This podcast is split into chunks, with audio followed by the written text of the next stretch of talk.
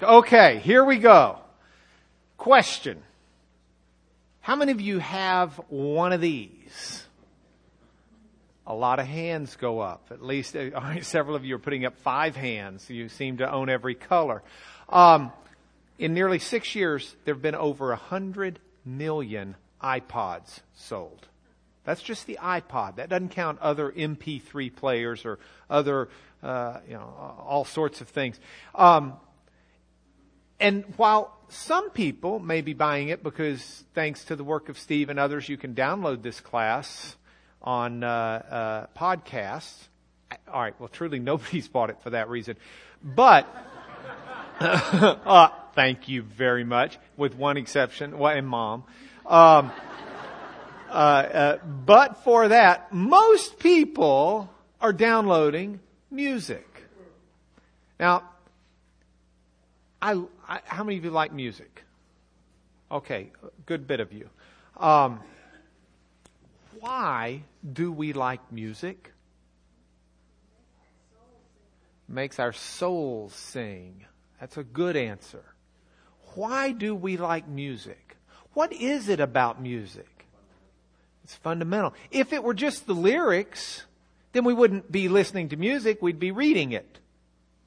But how many Sunday mornings does Dick get up there and lead us in reading a song? Not very often. So there's something about, and, and, and there's a difference between good music and bad music, isn't there? I mean, we've got good music, and we've, and then, yeah, we've got the Eagles. Uh, we've got, um, you know, what, what makes the music good music? What makes the music bad music? When I was growing up, my dad, there were certain songs we were not allowed to listen to. Either because uh, he didn't want to hear them, or because uh, they had lyrics that didn't seem appropriate in our house. You know, we babysit what uh, some of our children listen to, at least at, at certain ages we babysit what we listen to. I try to be careful about what music I hear because it, it has effects. And it has effects not just on the mind, it has effects on the soul. Doesn't it? So I decided to do a little research. I decided to look up scientists because there are neuroscientists who actually try to study. You know, we live in a day now where they can lay you down in a bed and hook up these electrodes and see what part of your brain is answering. Where we have the scientific method so they can sit down and do these experiments and figure out what is it about this music that's doing something to you. They can take blood levels and hormone levels and see what different types of music are affecting the, the secretion by your body of different hormones. It's amazing what science has put out. It's amazing because what science has revealed about the brain and the effects that music has on the brain is pretty significant. It's pretty significant. Music affects your memories. You can hear a song and it will transport you back to a Polaroid moment where the colors are vivid, where you can remember the smells. You can remember how you felt. That's some of the fun of having a song. Becky and I only went out twice in high school, but we had a class together. And in that class, there was a song that came out that we both made great fun of. It was by the floaters. It was called Float On. Float On by the floaters. If you heard the song, you would make fun of it too. I had totally forgotten the fun we made of that song, probably just on one class day, until 20 years later, when on an anniversary, Becky wakes me up with a CD playing Float On by the Floaters. And before the words started, before there was any melody, just with the intro of that song, as I'm coming out of my deep sleep, I know exactly what it is. I start laughing hysterically. And I got to tell you, I had probably not thought of that song since that day in high school we'd made fun of it. But it took me right back. And I can remember where we were standing in Coronado High School in 1977 when we made fun of that song. It not only affects your memories, it affects your emotions. Until scientists were able to do a lot of these experiments, scientists thought the music you listen to is a reflection of the mood you're in. If you're in a sad mood, you put on sad music. If you're in a happy mood, you sing a happy song. And that can be true, but scientists have learned that something more profound happens. They've learned that the music you listen to will change the mood you're in. And if you listen to a sad song, it can put you in a melancholy or sad mood. If you listen to something that's exciting and a happy song that brings joy, it truly will bring joy to your heart. Music affects your emotions. Music affects your mood. Music affects the chemistry in your brain. And different music affects it differently. And there are lots of studies on this. I've cited a couple of them in the paper, but you can certainly find tons more. It's not hard. Now, does it surprise you? It doesn't surprise me. I doubt it does you. That God, if He's made music and He's made us where it has these effects on us, does it surprise you that God uses music in our lives and in our relationship with Him and with each other? Of course not. It's only understandable that He would. You would expect Him to. And He does. How old is music?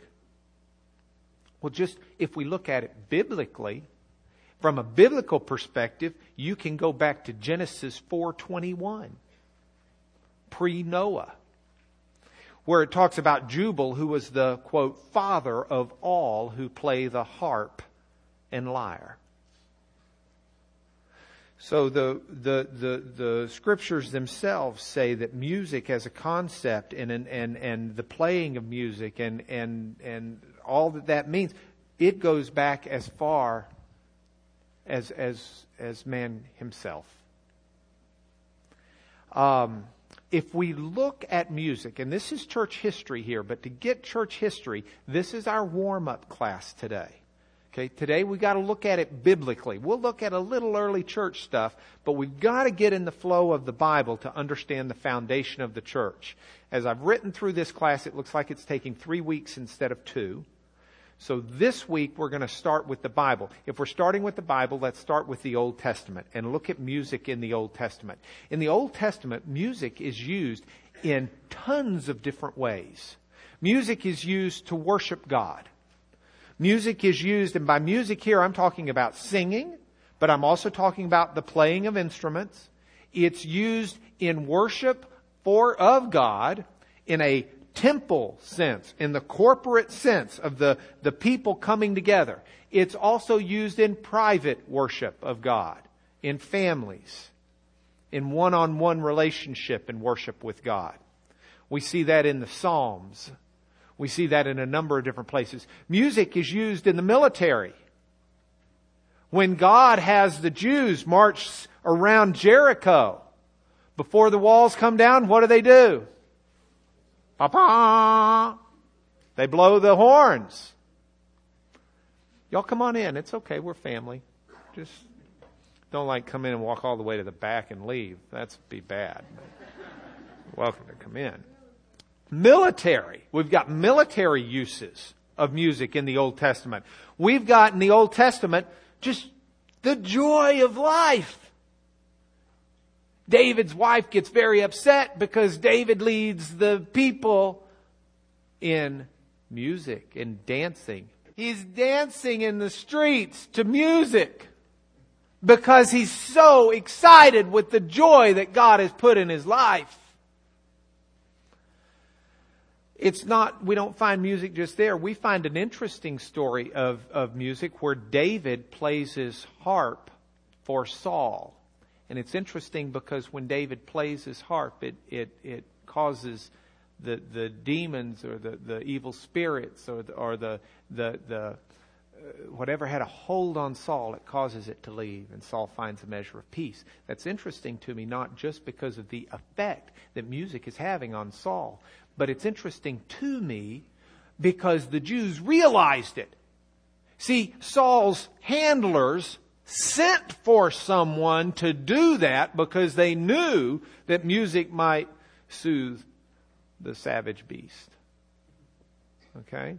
So, so this is what we've got. Now, we've got, uh, I, we could spend weeks talking about music in the Old Testament, but we've just don't have the time. That's not what this class is about. I do want to tell you though, what about instruments? There are Old Testament instruments we know what are. There are many Old Testament instruments that we're not all that sure about. We can tell as we translate that it's an instrument, but we have not been able to, to match it up archaeologically with what instrument it might be. But the Jews in the, in the Old Testament, we see uh, uh, lots of string instruments. They're called harps in our translations, but they're not our kind of harps like Lawrence Welk. They're, they're called lyres, not like lawyers, like L Y R E. Oh, you thought I said liars. No, I meant lawyers. Where I come from, Lubbock, it sounds like liar. You, I got, I got to go hire me a lawyer.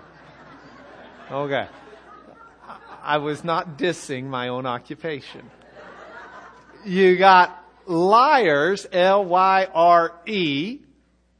Uh, that's this first picture here on the left. That's a, a lyre. Uh, actually, sort of all three of these are. It's where uh, you've got two arms that go up and the strings come down from a rod across the top and tie onto a box, a sound box at the bottom that makes sound. That's typically a lyre. Some of them are ten stringed lyres, it's called in, in parts of the Old Testament. They had those. You had lutes, which uh, they weren't real lutes in the sense that we think of lutes, but they were a longer stringed instrument that's translated as a lute. Uh, in addition to stringed instruments, there were uh, uh, instruments that you would blow. You had a shofar horn, and I brought one. This is a real one. It stinks if you try to smell it, because this is like off of an animal. And if you've got enough lung power to blow this, you can make noise. Kids, yeah, I don't have enough lung power to do it. But y'all are welcome to come up and try after class. Um, I, Lewis thought I got that off my car. It's a different kind of horn, Lewis. Um, the, the, they, they had uh, reed pipes like a flute is the way we translate it now. It wasn't our flutes, but they were reed pipes that were played. Almost more, eh, they, they had like recorders also that were played. They had trumpets, what's translated trumpets. It's more just the straight ba ba ba horn that they would do. So they have stringed instruments in the Old Testament. We read about um, wind or, or, or, or horn instruments in the Old Testament, and then we read about percussive instruments, percussion. They have tambourines, they have cymbals, they have castanets. All of these instruments are in the Old Testament and more. So in the Old Testament, we have the use of music in many different ways and forms and times. We have many different instruments. Also in the Old Testament, we'll read many different kinds of songs. It's real interesting. If you, if you go to the Old Testament, you'll see uh, uh, in in the Exodus when Pharaoh finally lets the people go and they cross the Red Sea and, and Pharaoh and his army are wiped out. Moses and Aaron break out into song. And then Miriam, the prophetess, their sister, she starts singing and leading all the other ladies with her tambourine. So we have Moses and Aaron, no mention of instruments in their singing. With Miriam, we do understand she had that. We don't know what that song sounded like but they're out there singing to God. We can read the book of Psalms Psalms comes from the Greek word for a song. The Psalms are songs. David was a songwriter. David sang to his sheep. David sang to the king. And David sang to the king of kings. David, David wrote many of our Psalms, not all of them, but many of them. And it's interesting, you can go to the Psalms themselves and learn something about them. If we look at Psalm 4, for an example. If you look at Psalm 4, in most English Bibles under Psalm 4, you'll read the following. For the director of music with stringed instruments, a psalm of David. Those are instructions that were not on the original psalm. When David wrote Psalm 4, he didn't start out by saying, for the director of music with wind. In, no, no, no. Won't sound good with wind. Stringed. Yeah, with stringed instruments. A psalm of David. That was a title. That was added later. Okay? But it was still added awfully early because it's in all of our Hebrew transcripts, manuscripts. It was added very early. But if you'll notice when Psalm 40 verse 1 starts with answer me when I call to you, O my righteous God, that's because that earlier part is not in the original psalm. That's why you don't have verse 1 starting there. It's just a title. But it tells you about the song being sung, and it was for the director of music to know to put that with stringed instruments. Or you could flip to the next psalm, Psalm 5, that's for flutes another psalm of David. But the psalm itself starts with, Give ear to my words, O Lord, consider my sighing. Now, if you read through these further, go back to Psalm 4 for a minute. You read Psalm 4, down in verse 4, you're going to read the following. In your anger do not sin. When you're on your bed, search your hearts and be silent. Selah. Selah? What's law? Why do I want to see it? Selah. Scholars don't translate that word. Do you know why? Because they don't really know what it means. They believe it comes from the Hebrew word for lift up. But they don't know if that means that it's a musical interlude where you, you lift up the musical instruments and you play a little music. Or is that a crescendo point where the singers lift up their voice? And that's a singing instruction. We don't know exactly what it is, but we know it's a musical instruction for singing the Psalms as they were written. Now, by the time we get to the New Testament, you got to remember in the New Testament, Jesus, his apostles, his disciples, and even the early church, they're living under the influence of the Old Testament. You know, it's the Old Testament that Paul writes to Timothy is inspired by God and profitable for teaching and for training in righteousness, that he'd be fully equipped for every good work. You know, when, when Jesus and his apostles, after his death, his apostles, but even before his death, when Jesus and his apostles would go into the temple to worship, they're worshiping with the temple. And all of the temple music and, and all that's being done. In the New Testament, we find lots of references to music, but not nearly as much as in the Old Testament. In some reasons, because it's a different type of writings. It's not, it doesn't cover a few thousand years of history. It covers a very brief span. But in the New Testament, we'll read about flutes that are being played at times of mourning. Not like wake up with a flute, but mourning as in I'm sad when uh, uh, the girl is dead and Jesus has been called and Jesus is going to go in and raise her from the dead, Jesus tells the flute players, stop playing the flute. She isn't dead, she's just asleep. See, the flute players are there playing in mourning. Um, Jesus uh, is is trying to explain the, the the dissonance between who he is and and who he's expected to be by the Jews. And he says, "Look, it's like children playing in the marketplace with little flutes and they're upset because some people won't dance. And then they're upset because other people will. So John the Baptist comes and, and, and play the pipes and won't dance and, and, and mourn for you and you won't cry and all of this. You know, there were children that would sit around in the marketplace and play flutes.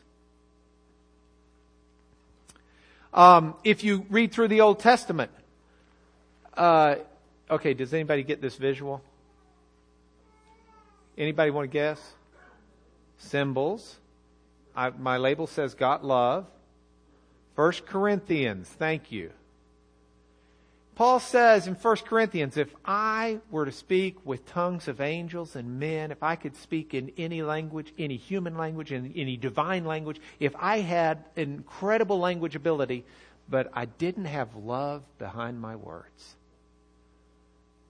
I'm about as useful as a clanging cymbal, which can make wonderful noise, but it doesn't communicate much to the mind. And that's as Paul's explaining how important love is, and he uses this. Um, we read uh, uh other examples in 1 Corinthians where Paul talks about instruments. There are tons of, uh, not tons, but there are multiple occurrences in the Bible of this. You can see in the Matthew and Mark accounts of the Lord's Supper. When they had sung a hymn, they went out to the Mount of Olives. This is after the Lord's Supper has been done. Now, scholars will tell us that what they probably sang is Psalm 113 through Psalm 118. That's called the Egyptian Hallel.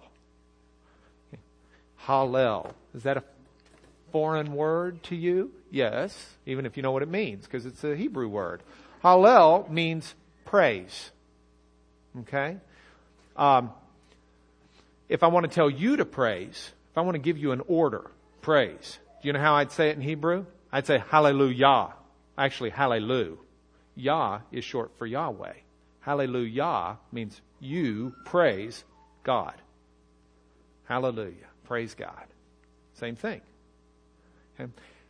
Hallel is just that root word for praise.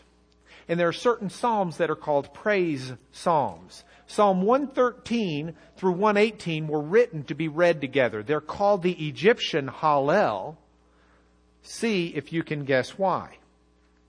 Starts out, praise the Lord. Psalm 113 starts that way. Praise the Lord. Here, we can do it. Uh, Elmo is three, did you?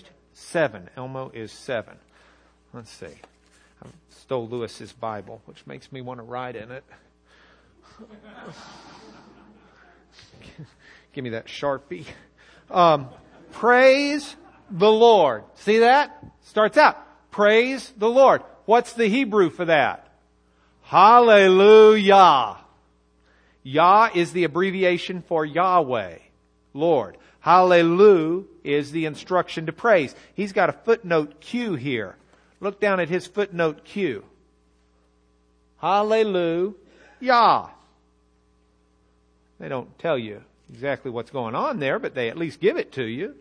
That's praise the Lord. And you praise the Lord. Praise, O servants of the Lord. Praise the name of the Lord. Let the name of the Lord be praised. You see why this is called a praise psalm? Okay? And it continues with Psalm 114. When Israel came out of Egypt, the house of Jacob from a people of foreign tongue, Judah became God's sanctuary, Israel his dominion. The sea looked, whoops, the sea looked and fled. You remember that from the Cecil B. DeMille's movie, Ten Commandments? It parted. The Jordan turned back. That happened as well. The mountains skipped like rams, the hills like lambs. Why was it, O sea, that you fled, O Jordan, that you turned back, you mountains that you skipped like rams, you hills like lambs? Tremble, O earth, at the presence of the Lord, at the presence of the God of Jacob, who turned the rock into a pool, the hard rock into springs of waters, also on the Exodus. You see, the Passover was put in place as the, the, the, the event to remember God's delivery from Egypt and from bondage. It for us in Christ is the deliverance of us from bondage to sin into the promised land of God as we pass through the waters of baptism. We have wonderful pictures that allegorize and show what God had foreshadowed thousands of years ago. And so Jesus is there at the Lord's Supper and they read, they sing through this psalm. I'm going back to the computer. Did we say that was six? Okay. Now, what did it sound like? Well, we don't know exactly, but actually on this, we have a decent idea. Because scholars have been able to go back and find the Hebrew chants that are still being chanted and compare them with the chants of the Orthodox Church and compare them to the Arab chants that would have deviated back in the five or six hundreds with the rise of Islam. And they've been able to put together a pretty good feel for what a chant or a song would have sounded like based on scripture at the time. Now, I was not able to get a good recording of a Hallel psalm, but I have a decent recording out of Genesis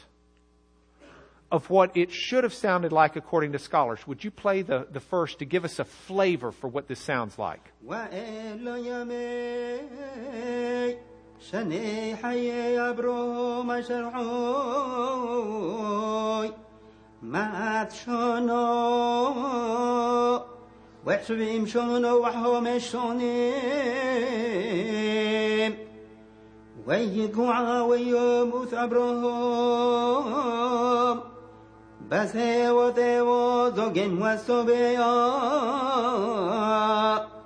ويوسف العما ويكبر ويثو إسحاق ويشمعيل بنو That's good. That gives us a flavor. And, and, and that is the sound, if you will, of what it likely sounded like. Now that was Hebrew being chanted or sung but it was Hebrew out of Genesis 24, I believe, as opposed to Hebrew out of the Psalms. And uh, this is what they did. New Testament songs, we have a number of songs in the New Testament. Uh, some scholars readily agree are songs. Other scholars say, eh, that may be a song, it may just be good poetry. But almost all poetry in the Hebrew mindset was chanted or sung.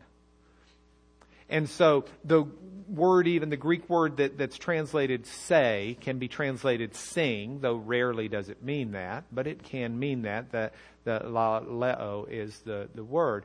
Um, so, for example, Luke 2.14, glory to God in the highest. Because Mary's about to have the child as the angels come and, and that becomes a Christian hymn in later time as well, one that even we sing. The Magnificat, Mary's song, is the way it's usually written in a title uh, by our, our translators. But Mary's song, it's called the Magnificat because in Latin, the first word in the Latin version of the Bible is Magnificat, which is to magnify. That's my soul magnifies God. It's the way she starts out. My spirit exalts in God my Savior, for he has looked upon me in kindness. And we have the Song of Mary. Um, scholars generally say that Ephesians 5.14, Paul is quoting a song that was sung or chanted by the people when he said, that's why it is said, you know, in the song, wake up, O sleeper, rise from the dead, and Christ will shine on you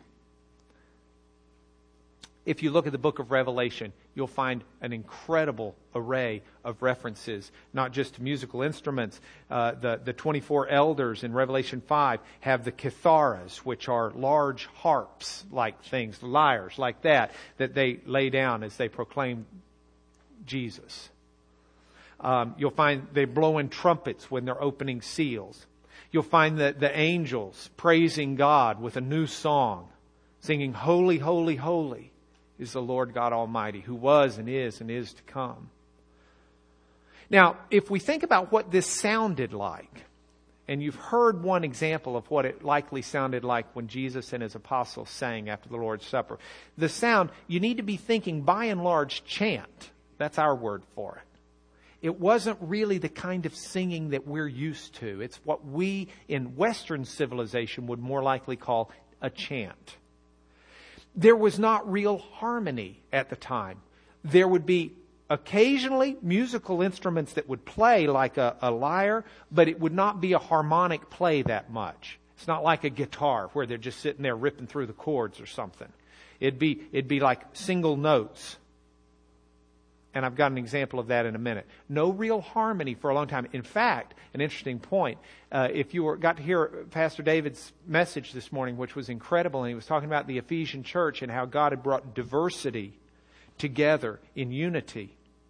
Just 50 years after Paul wrote that, an apostolic father who's on his way to be martyred is writing to the Ephesian church and he says to the Ephesian church, you know, look at the wondrous things God's done in your midst. He's got you all singing together in Jesus in unity. And it's the same point in, in a different illustration that they didn't sing in harmony, they all sang together in unity. And, and, and that was used as a basis of the idea that even though we're diverse people, we all come together as one before Jesus and in Jesus. Um, there would be what's called antiphony. That goes back even into the Old Testament. Psalm 118 is a good example of that. Antiphony is where you, uh, um, where the, the chanter would be up chanting and the people would answer back with another chant and y'all would all sing together. So it would be like um, Psalm 118 is a good showing of it. The, the chief singer would sing, Give thanks to the Lord for he is good, and then the congregation would answer in song, His love endures forever. And then the chief priest, or not chief priest, the chief singer would sing again, Let Israel say. And then everybody would echo back, His love endures forever. Let the house of Aaron say, His love endures forever. Let those who fear the Lord say, His love endures forever. You see? And that was done uh, uh, as well, even outside of, of Jerusalem. It was done in, in the church as well. Early church music the, the contemporary sound of the church music uh, uh, is, is one that we're actually able to get a good feel for. I've put up here a, a tombstone, for lack of a better word, a stele, S T E L E, but it is uh, uh one that's found in the area of Turkey, uh, uh, in, in Turkey, and it, it actually has in it a song that's got the early notations in Greek of how it is to be sung. It actually gives us a bit of the melody of this song. And scholars have been able to go back and reproduce this song. Is it precisely what it would have been? No. But it's close enough to where you can say, gee, that's the Eagles. That's on their greatest hits album. That's peaceful, easy feelings. Done kind of goofy. You know? I mean, it's, it's recognizable probably for them. Now, this is not a Christian song, but it's one of the earliest examples we've got of what the sound would have been like at the time of the early church as the Greek influence starts weighing into the church more and more. And so I'm going to play it for you. Um, uh, here it is in uh, uh, written out. This I've, I've put in the English letters for the Greek sound, hosonzis phenu, um, so you don't have to read the Greek letters, but you can kind of follow along. You'll also hear it's being played with the kithara, that harp that I was talking about, that's talked about in Revelation, or the lyre. You can hear how the one note sounds along with the melody itself. And then I'm going to translate it as it goes along with uh, uh, the blue line that you can read in the PowerPoint. So if you'll play cut number two, please, Mike, you can hear.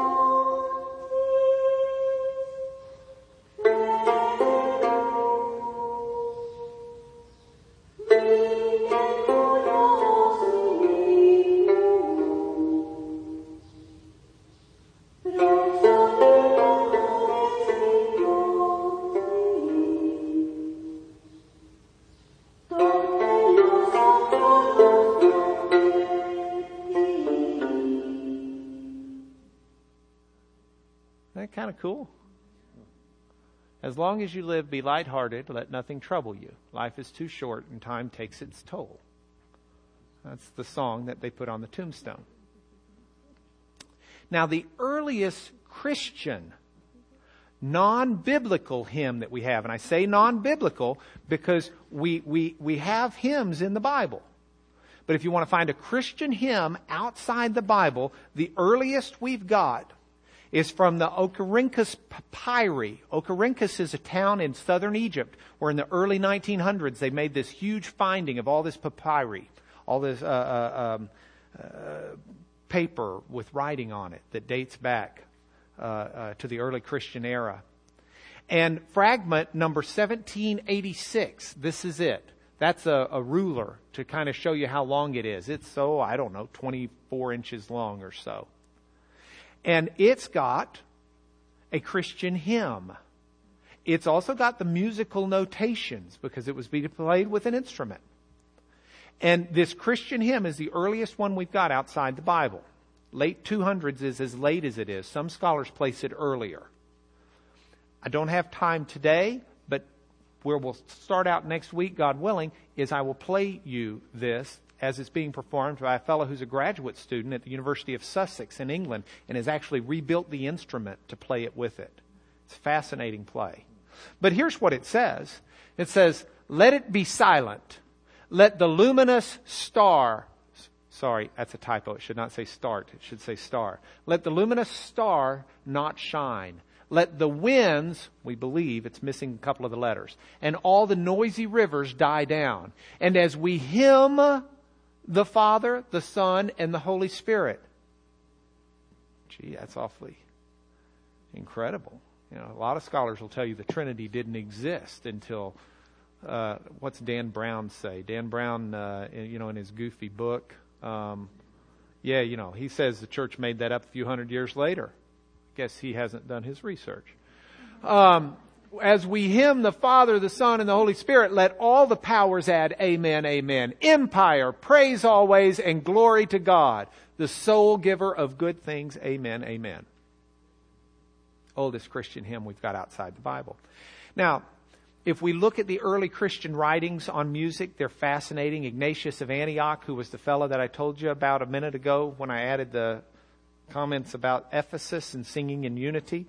He also said, Your church harmonizes with the bishop as completely as the strings with a harp. In other words, he's praising the Ephesian church because they're tuned into their pastor. They're, they're all playing together, they're, they're in the same key. All right? Um, he goes on to say, Oh, I put it in here. By your unity, taking your keynote that should be from God, you may with one voice through Jesus Christ sing a song to the Father, talking about that unity in diversity. Clement of Alexandria, by the time we get into the 200s, the church is not too, uh, part of the church is not too fond of instruments. And part of the church says instruments are the work of the devil. And that's what you have in the houses of ill repute. And unless, you know, to play an instrument in church is to act like a prostitute. And so by the 200s, late 200s, early 300s, they're starting to distance themselves from any concept of an instrument in church, in, in some geographical areas of Christendom.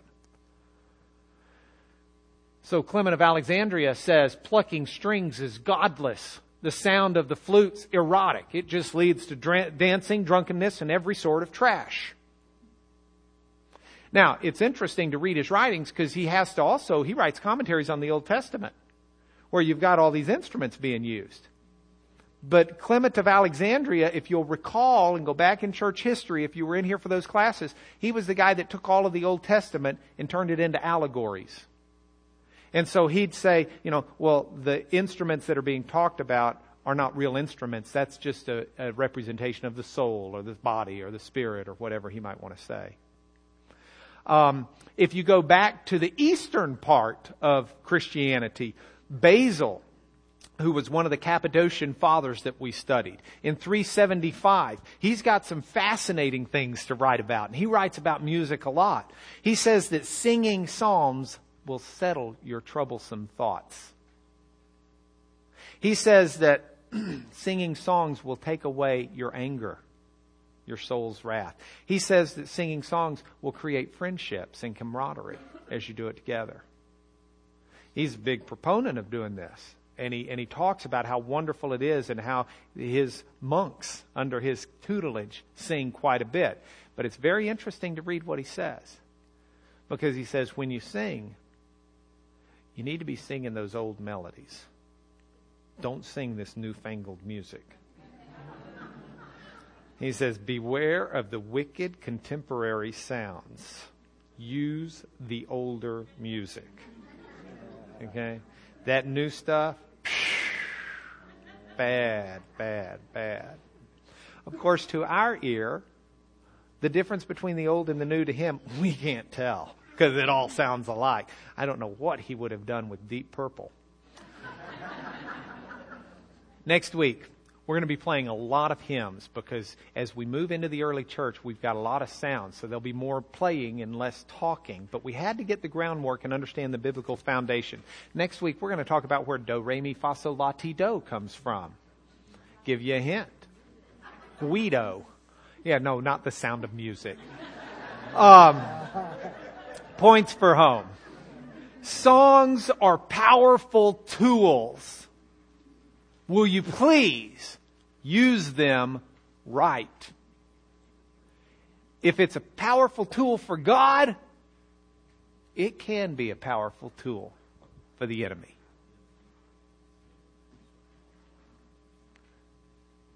Let's be mature enough and let's pray our children grow up quickly mature enough to understand that that makes a difference.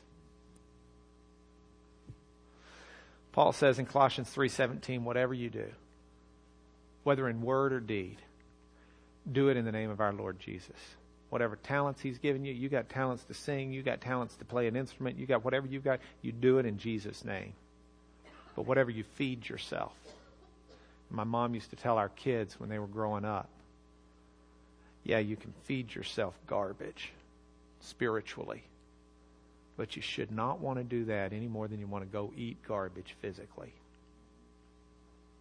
Because it affects who you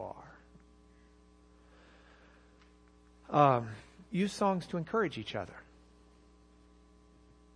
Someone's down. I had a daughter call me recently. Dad, I'm just depressed. I couldn't go be with her. She was in California. But I was able to say, hey, you got some good music that you like? Yeah. Well, go eat some chocolate and listen to that.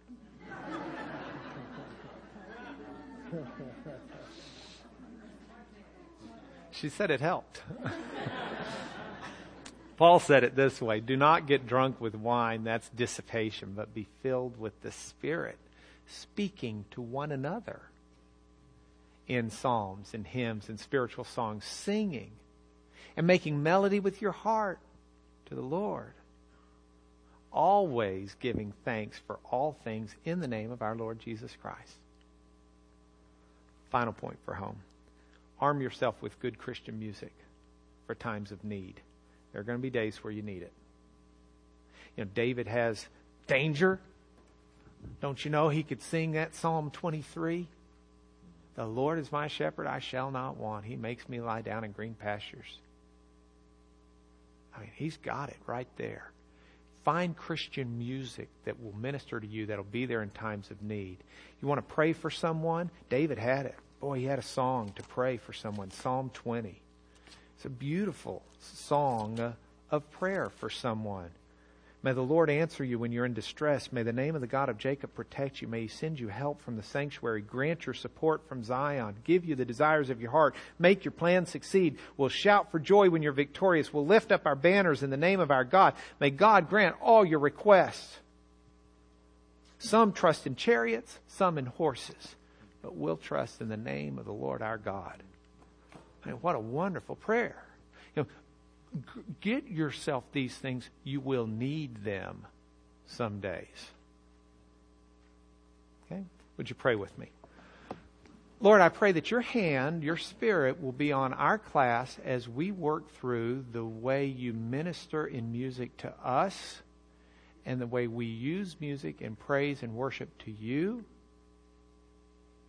It is my humble prayer, Father, that somehow through the teaching in this class, the resources that we can bring to bear, that you will help gird your people with a conviction to take what you've given us that stirs our emotions, that stirs our hearts, that stirs our minds and our memories and our moods, that you will take that and somehow help us grow to use it to your glory, not only in our lives, but in the lives of our families and our friends and our world. Thank you for the talents you've given everybody in here, and I pray that they will all find ways to use them and exercise them in your glory, whether musical or not. In Jesus we pray these things. Amen.